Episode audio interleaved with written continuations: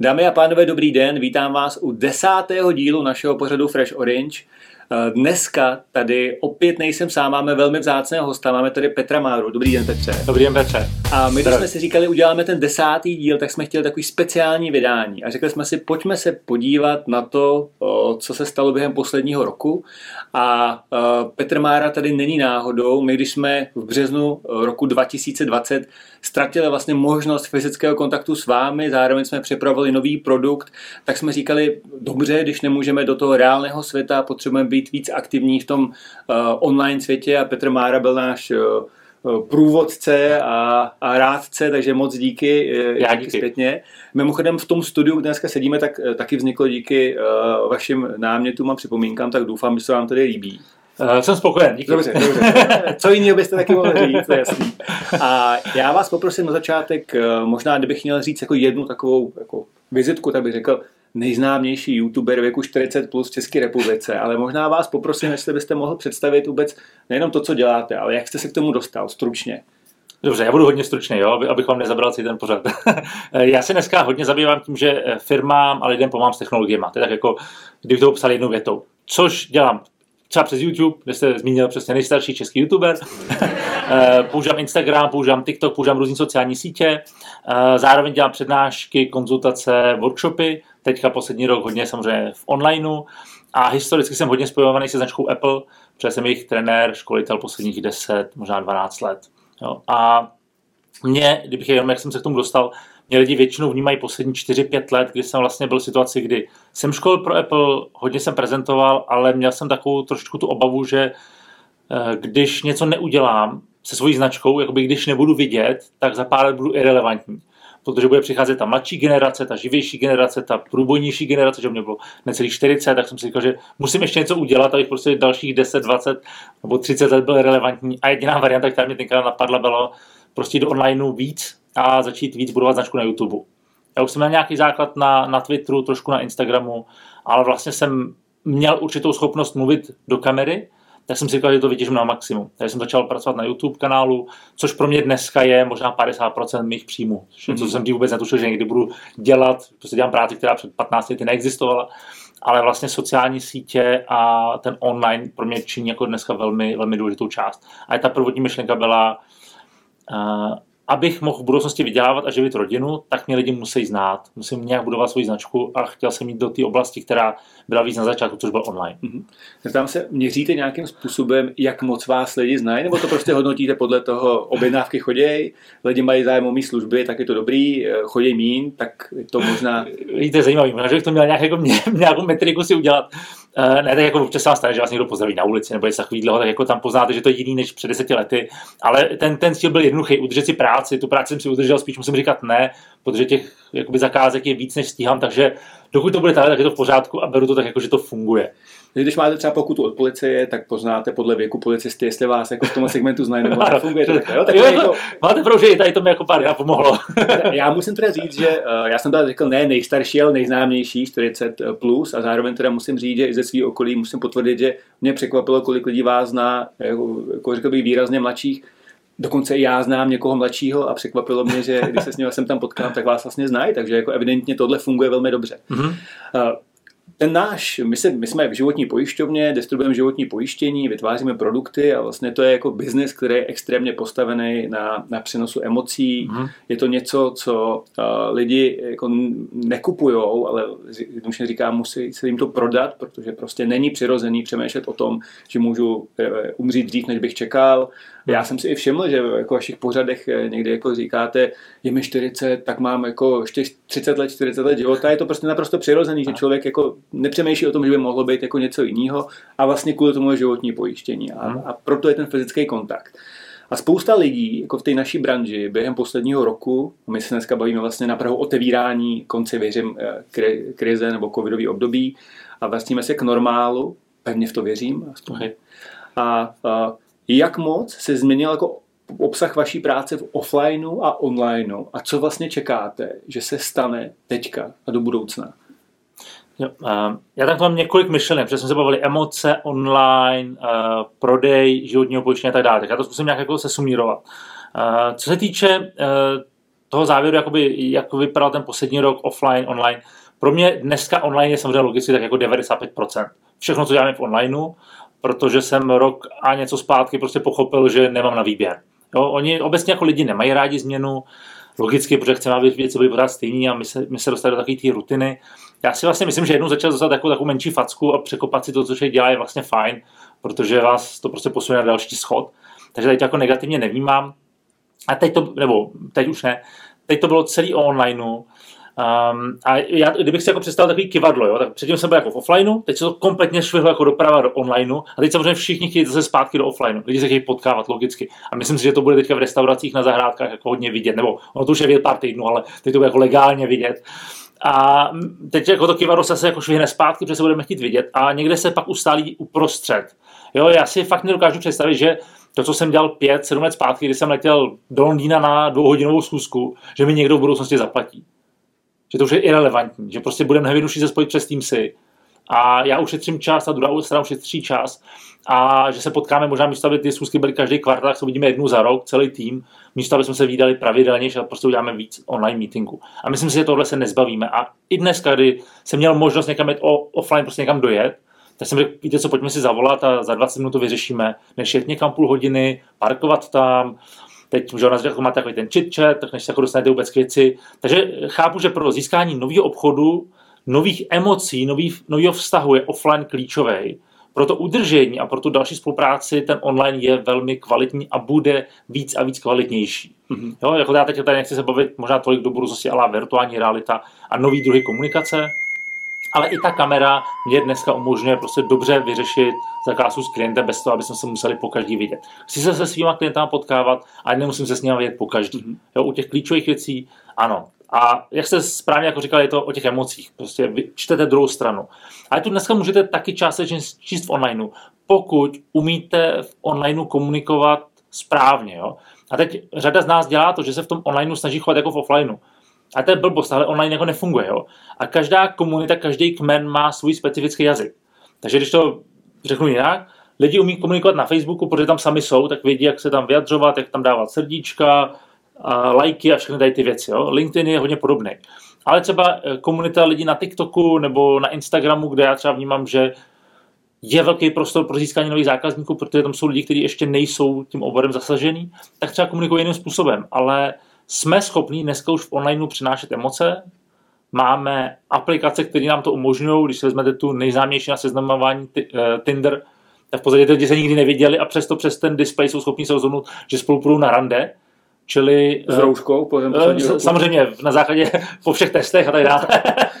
Ale uh, my jako lidstvo se prostě do onlineu posouváme. Posledních 30, 20 let je to prostě jako zřejmý, ten trend se nezastaví a online a offline prostě bude činit 50 na 50 a možná v budoucnosti 80 na 20 ve prospěch onlineu. Jo? Už jenom to, jak dneska telefon je, já, já nevím jak vy, ale já prostě být den bez telefonu, to budu hodně nervózní. Jo? Prostě pro mě telefon je druhá část mého mozku, je to prostě komunikační platforma, kde během dne, kdybych všechny ty věci, které já si tady napíšu a vyřeším přes SMSky, WhatsApp, cokoliv, měl se fyzicky potkávat, s každým tím člověkem, nebo si s ním telefonoval, tak mi to zabere tři dny. Mhm. Já to dneska tím, že to odbavím přes tu online platformu, jsem samozřejmě mnohem efektivnější.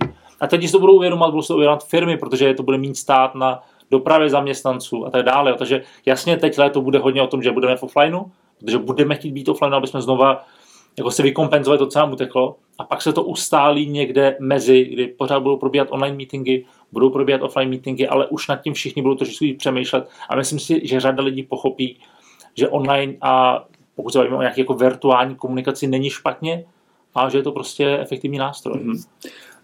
Vy jste zmínil, že e, přenos emocí, e, komunikace, a zase vám to zpátky k tomu oboru mm-hmm. životní pojištění, prostě pokud jako nejvíc, co pro e, dobrýho jako poradce může být, že má takový klienty, který se navzájem o jeho práci říkají mm-hmm. a prostě vlastně kontaktují ho sami. Samozřejmě k tomu je nějaká cesta, často dlouho, jako dlouhá, kdy musí mm-hmm. sám oslovovat. A teďka vlastně jako ten, pro ně eh, ten svět se změnil, prostě ta komunikace se dostala do onlineu. A je to i o nějakém budování jako osobní online identity nebo mm. značky online. Jako máte nějaký typy, kdy vlastně, jako, jakoby, kdy to začít dělat a jestli jsou nějaký základní pravidla, jako kam mám jít, jak to mám dělat, jak se zároveň jako, jak tu značku chránit, protože prostě důvěra je v tomhle strašně důležitá v tom našem jako oboru. Tak jak vlastně jako budovat vlastní značku v online světě? Okay. Uh, všichni dneska máme nějakou svou online značku. Všichni máme nějaký digitální otisk.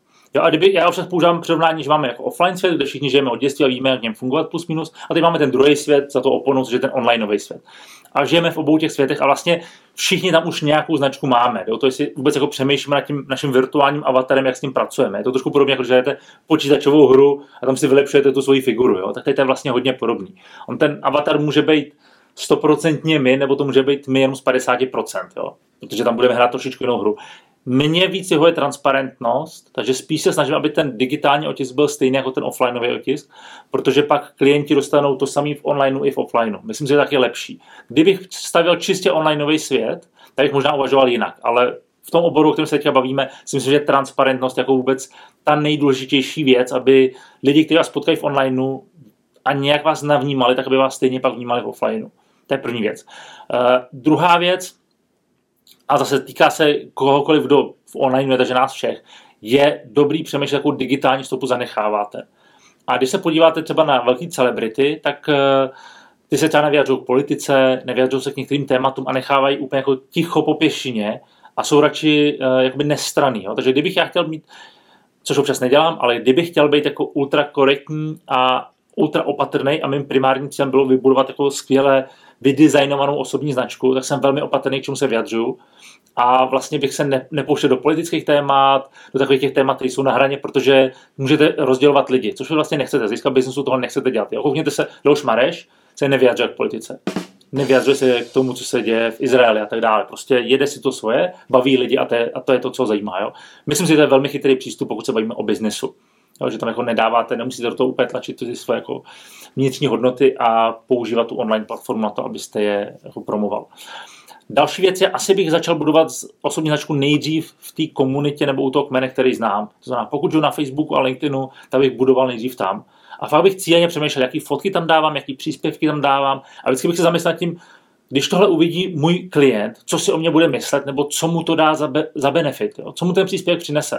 Když já mu tady poradím získat tohle pojištění a dám to ven na Facebook, je v tom nějaký benefit? Řekne si ten člověk, že já tomu rozumím, nebo jsem ta autorita, která rozumí tomu danému tématu, což by mělo být samozřejmě cílem té značky. Jo? Asi tam nechcete dávat vtipy, které ty lidi zrovna nezajímají, ale pravděpodobně budete tu značku budovat tak, aby vás lidi vnímali jako autoritu a řekněme jakoby kurátora v tom oboru. Takže až budou mít nějaký problém, nebo až vy oslovíte s nabídkou, tak si budu myslet, ten, ten člověk tomu rozumí, já mu důvěřuju, poslechnu si jeho návrh.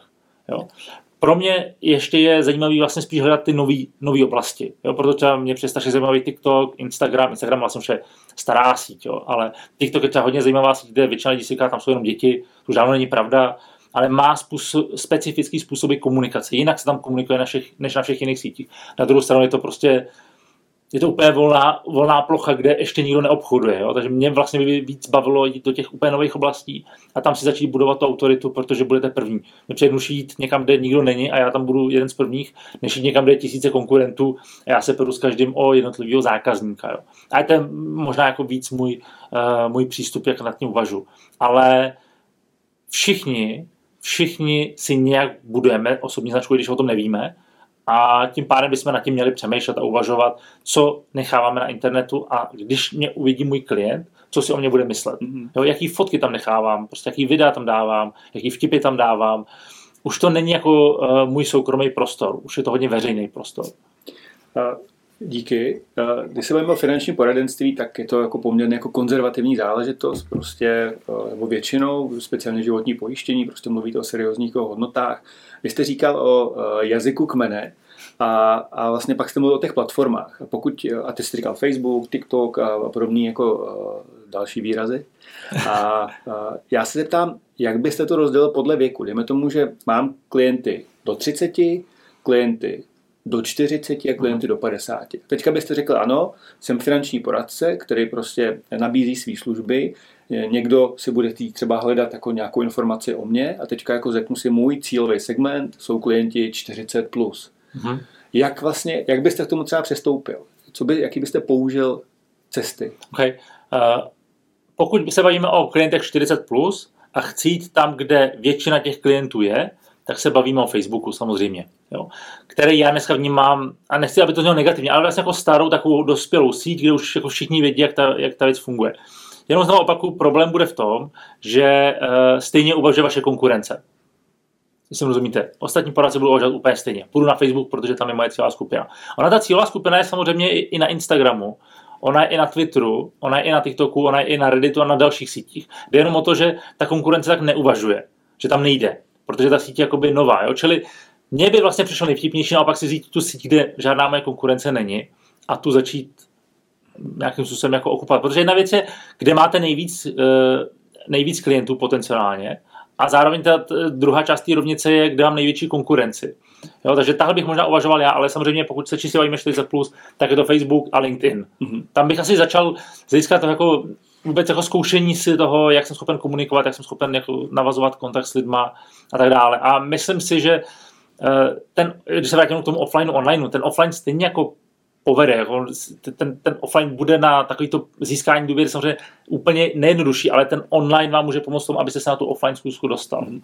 A teď se tam vlastně bavíme se o tom, že já mám online, ze kterého jakoby hledám toho klienta. Mm. A když je cesta opačná, dejme tomu, že ten kontakt o mě někdo získá prvotně v offlineu a vlastně na online jde jenom proto, aby si nějakým verifikoval jako moji reputaci, nebo aby se ověřil, jestli prostě uh, jsem opravdu to, co si myslí, že jsem. Tak jako v čem je ten přístup jako jiný? Nebo... Mm-hmm. Uh, velmi dobrá otázka, protože já, když mám schůzku s někým, koho neznám, tak první co udělám, že napíšu jméno do, do Google. Prostě chci vidět, co to je za člověka a jak jinak to zjistím. Buď to se můžu někoho zeptat, jestli ho někdo nezná a doporučil mi ho, což je jedna varianta. A druhá varianta je vlastně, jaký je digitální otisk toho člověka. Jo. A tam samozřejmě jste schopni vidět, co ten člověk psal na Twitteru, na Facebooku, vůbec co o něm ví uh, Google jako takový, to znamená, měl třeba nějakou kauzu, nebo prostě byl třeba mediálně známý a tak dále. Čili za mě jako ta první věc je fakt jako dát si své jméno do Google a podívat se, co o mě Google říká. Úplně to nejjednodušší. A pokud mi tam vypadne nějaká fotka, kde jsem s kamarádama byl někde v 18, tak možná to není to, co chce, aby lidi viděli jako první. Jo, takže fakt je dobrý vůbec jako přemýšlet, fakt si jako vzdílit do té roli toho klienta, když mě bude hledat, co si o mě dohledá. Já samozřejmě to jste schopni modifikovat tím, že máte svou vlastní webovou stránku, dobře pracujete s klíčovými slovy, nebo spíš uh, ta firma, který jste to, to zadali, aby vám postavila web a postavila vám tu, tu online image. Jo. Ale myslím si, že to je první věc každého z nás a úplně upřímně, uh, má asistentka má třeba nastavený moje jméno ve vyhledávačích, aby mi napsala, když se někde o mě něco objeví, tak mi dá vědět, že, což samozřejmě můžu dělat sám, ale tam prostě ona jenom se podívá, jestli tam nějaký, jako nějaký kontext, kdyby třeba tam někde se objevilo něco v nějaké jako negativní souvislosti, abych byl schopen věc hnedka řešit. Já myslím si, že tady to něco, co budeme v budoucnosti dělat úplně všichni. Prostě budeme chtít vědět, jestli se někdy nerozjídí nějaká pseudokauza kolem našeho jména, protože prostě všichni budeme v onlineu, všichni vlastně budeme tvůrci online obsahu tak já pevně doufám, že zítra bude mít vaše asistentka skvělý den, že po, po dnešním pořadu eh, vaše online karma eh, vzroste. Samozřejmě eh, vážně. A teďka, co si vlastně řeknete, když o tom člověku nic nenajdete? No přesně, to je taky to, to je vlastně divný. Jako když to člověka nenajdete na LinkedInu, nenajdete to na Facebooku a nic vám neřekne Google, tak si řeknete, proč, jako, co to znamená? Jo? Ten... A skutečně jsem ho viděl. Jo, a ještě to, ještě to viděl, ok, no tak to vůbec, jako jo. Jako pro mě je to vlastně člověk, který přemýšlí hodně jinak než já, což nemusí být negativní. Třeba ten člověk prostě si chrání soukromí a já to plně respektuju, ale pozor, to, že máte online identitu, neznamená, že si nechráníte soukromí. Výhoda online je, že vy můžete z velké části kontrolovat, co vysíláte ven, jakou část sebe chcete prezentovat. Jo. To není o tom, že se vzdáváte svého soukromí, to je o tom, že řídíte, co o vás druhá strana dohledá. Jo. Takže uh, asi by mě jako vlastně zajímalo, možná by to byla jedna z těch otázek, kterou bych se ptal, proč ten člověk vlastně není online. Jo? A třeba mi to vysvětlí na základě nějakého zajímavého příběhu nebo jeho vlastních jako hodnot, postupů, proč to dělá. A třeba naopak to následně budu vnímat jako výhodu, ale asi bych se zeptal, proč tomu tak je. Jo? Když, když budu mít na výběr mezi dvouma kandidátama, jednoho budu schopen v onlineu přečíst a ta čitelnost je pro mě transparentnost a druhého nebudu vůbec schopen dohledat, tak si rozhodně vyberu to, který ho online přečtu a bude se mi, bude se mi líbit, jak je prezentován samozřejmě. Mm-hmm. Já jsem čekal, že řeknete, tak když ho nenajdu na online, tak ho vlastně chci vidět, abych si to vůbec jako potvrdil. Verifikoval, že existuje. že dýchá je v pořádku. ten typ na zkusku s vámi je naopak mít dobrou jako online prezentaci a být jako transparentní a mít no, informace. Ano, jako tím, že jsem schopen o tom člověku něco hrát mm-hmm. a vlastně se tím pádem na tu zkusku připravit a trošičku toho člověka načíst, vnímám jako benefit. Jo, a znovu opaku, to není o tom, že ten člověk přichází o soukromí, to jenom jasně i dává, nebo jak, jak uvažuje. Protože ví, že jeho klienti tohle udělají že si jeho jméno prostě hodí do Google a on jim vlastně naservíruje ty informace, které on sám chce, aby byly naservírovány. Jo. Tak a teďka jdeme tomu, jsem finanční poradce, začínám s tou prací. Kdy je ten správný okamžik, abych si začal budovat svoji uh, online identitu? A protože ten online svět může být dost jako krutej, asi mm-hmm. i nespravedlivý často, a což je důležitý, jo? jako finanční produkty často můžou jako vyvolat nejenom jako spokojenost, ale i nějakou frustraci při prodeji investice podobně, prostě jako očekávání něčeho, co se potom nestalo. Jo, i tohle je přece jako jakákoliv stopa, která tam zůstane, tak uh, na 100 dobrých nevyváží jednu strašidelnou. Ano, ano. Jak vlastně tohleto, jak tohleto, jako, jak tomu přistoupit, jak to budovat, jak to bránit, kdy vlastně to začít dělat? Um, mně by se, jako kdybych začínal, mně by se vlastně líbilo i, líbilo i to vlastně vyprávět mým klientům ten příběh, jak začínám. Úplně jako transparentně říct, mm-hmm. teď začínám dělat tu novou práci, začínám se orientovat v těch a v těch věcech, tohle to je to, co mě baví. Ale přiznám tam, že jsem na začátku, jsem ten juniorní člověk, který teď tu oblast objevuje a vlastně mě by třeba bavilo i to, že ten člověk řek, jako popisuje, co našel zajímavého pro sebe. Mm-hmm. Jo, vlastně jak to vnímá jako těma svýma mladýma novýma očima. Jo, to neznamená o tom, že v tu chvíli ze sebe dělá specialistu, jenom ze sebe dělá člověk, který je transparentní. A já vlastně u poradce chci učit transparentnost a důvěryhodnost. Jo. Samozřejmě to neznamená, že ten člověk bude říkat, tady jsem dělal chybu, tady jsem dělal chybu. Ale kdy, jedna z těch variant, jedna z těch cest může být to, že vlastně odkryje karty a popisuje tu svoji cestu.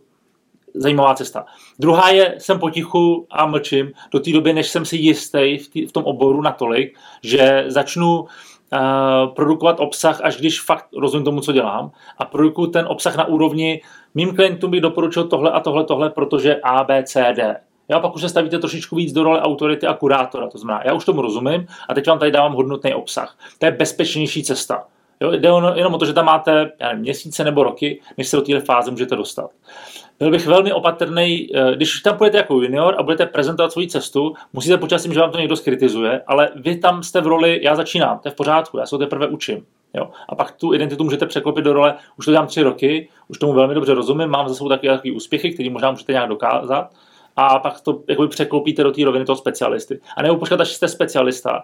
A když někde něco publikujete a někdo vám do toho začne střílet, tak vy prostě budete schopen na to zareagovat tak, abyste jasně druhé straně vysvětlil, jaký kroky vás vedly k tomu doporučení a proč to dává smysl. Protože přesně jak jste říkal, ehm, na vás může kdokoliv no name nebo anonymně zaútočit a rozvíjet vám tu vaši identitu a vy musíte být schopni se vrátit. Proto jsem říkal, že mám nastavený ten filtr, kde se někde něco objeví, protože občas na vás někdo zautočí a když vy to tři dny necháte být, tak může být pozdě. Jo. Čili tam už pak zase musíte dát pozor, co publikujete, stát si zatím a já, já jako pokud vím, že je tam nějaký nebezpečí toho útoku, tak jdu do protiútoku, protože začnu se okamžitě bránit a vysvětlovat, proč ta věc tak probíhá. Řeknu jako slušně, respektuju váš názor, ale mě k tomu vedlo tyhle ty kroky. Jo, tak aby kdokoliv, kdo se na to podívá po pěti letech, věděl, jak uvažuji. To neznamená, že jsem se nesplet, ale transparentně tam vysvětlím ty kroky, proč jsem tak uvažoval. Mm-hmm. Jo, to si myslím, že je důležité, protože uh, lidem nevadí, když uděláte chybu. Lidi vlastně si myslím, že pochopí, když uděláte chybu. Lidem vadí, když jim tu chybu budete schovávat a tvářit se, že to bylo jinak. Jo? Myslím si, že ten svět se víc žene k tomu jako pochopení těch lidí a k té otevřenosti. Mm-hmm. chybovat je lidský. A, jasně. A teď se zeptám ještě uh, taková jako poslední otázka. Životní pojištění. Jo? Nemůžu se nezeptat. Jako co, co pro vás vlastně jako jakým hierarchii, vašem portfoliu, co vlastně jestli od něj čekáte, nebo co je to, jaký typ produktu pro vás je? Mm-hmm. Mně životní pojištění bylo prodáno, jak jste říkal. A jsem za to vlastně velmi rád, jo. A pro mě to bylo někdy 33, 34 let, takže relativně pozdě. Ale v době, kdy jsem začal budovat rodinu, začal jsem nějak jako pracovat, vydělávat peníze, tak si fakt uvědomíte tu vlastní smrtelnost. Prostě tak to je, že všichni tady jednou jako skončíme velmi pravděpodobně, pokud nedojde k nějakým technologickým zázrakům. A vlastně ta obava o tu rodinu pro mě vedla k tomu, že jsem řekl, ano, jasně, já chci platit měsíčně takové peníze, protože když se mi něco stane, tak vím, že rodina bude v pořádku. Ne, že by peníze nahradily toho člověka, to samozřejmě ne, ale máte aspoň takový pocit, nebo pro mě to i zároveň pocit, že mi to umožňuje trošičku riskovat. Teď nemyslím se svým zdravím, jako že bych skákal z letadla a tak dále, jo, ale spíš investičně. Jo, protože uh, mě třeba baví kryptoměny a tak jako spíš novější, uh, novější asety nebo prostě novější témata, které jsou velmi riskantní. Ale vím, že kdyby se mi něco stalo kdyby ty investice nevyšly, tak pořád rodině bude v pořádku. Takže pro mě vlastně životní pojištění takovým jako centrálním kamenem, který mi umožňuje v některých oblastech jít riskovat trošičku víc, než bych si normálně dovolil. Takže to něm jako klíčový.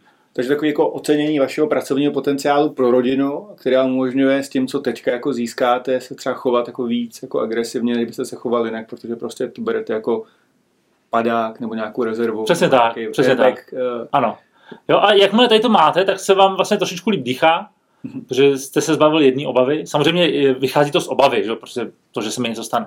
Ale ten pocit, jako, že se můžete nadechnout a eh, klidněji uvažovat, je něco, co mě to přináší. Super. Poslední otázka. Kolik hodin denně trávíte před obrazovkou? Mám, mám se podívat do telefonu. Minuty nepotřebuji, stačí jenom. Určitě to jsou jako hodiny, uh, 8 minimálně, pravděpodobně víc. Jo. Čili uh, víc, než bych si přál, na druhou stranu já si aspoň jako vnitřně kompenzuju tím, že to je práce, že to nedělám jenom prostě jako ztrátu času v úzovkách, ale že to je něco, co mi generuje samozřejmě příjem. A jak to vyrovnáváte? Nebo vyrovnáváte to nějak? Nebo a změnilo se to nějak během posledního roku? Změnilo, protože... Protože jsem byl víc online, online. uh, já se snažím vyrovnávat s rodinou, takže pro mě víkendy a večery, kdy se prostě doma s rodinou se snažím se vyvarovat obrazovkám a spíš se věnovat té rodině jako takový, to znamená, že jsou společný bílety, jízdy na kole a tak dále. Cokoliv, co vás vlastně vytrhne od toho, koukám do obrazovky nebo koukám na notifikace. A na kole venku v přírodě nebo někde na nějakém Zwiftu? Ne, ne, ne, ne, venku v přírodě, pokud to ne. Jako já jsem takový, že nemusí být moc jako zima, nemusí pršet, ale když je hezky, tak se rád jako s rodinou projedu. Super. Petře, já moc krát děkuji, že jste si udělal čas a přišel k nám. Přeju vám, aby uh, se vám dařilo, aby vás to bavilo. Uh, napadlo mě uh, některé politické strany, které když vás potom požádají o služby, tak to budete moc brát, jako že jste opravdu jako hodně úspěšný, protože, jak jste zmiňoval, jako jste trochu, uh, uh, je vidět, uh, jak koukáte na svět, takže mm-hmm. váš reálný a online vaše zrcadlo jsou si jako velmi podobný. Díky za ten čas. Vám děkuji za pozornost. Pokud si přejete vidět další díly, tak vám doporučuji se přihlásit k odběru vašich oblíbených podcastových aplikacích a přeju vám hezký den a těším se u sledování příštího dílu. Naschledanou. Naschledanou. Díky za pozvání.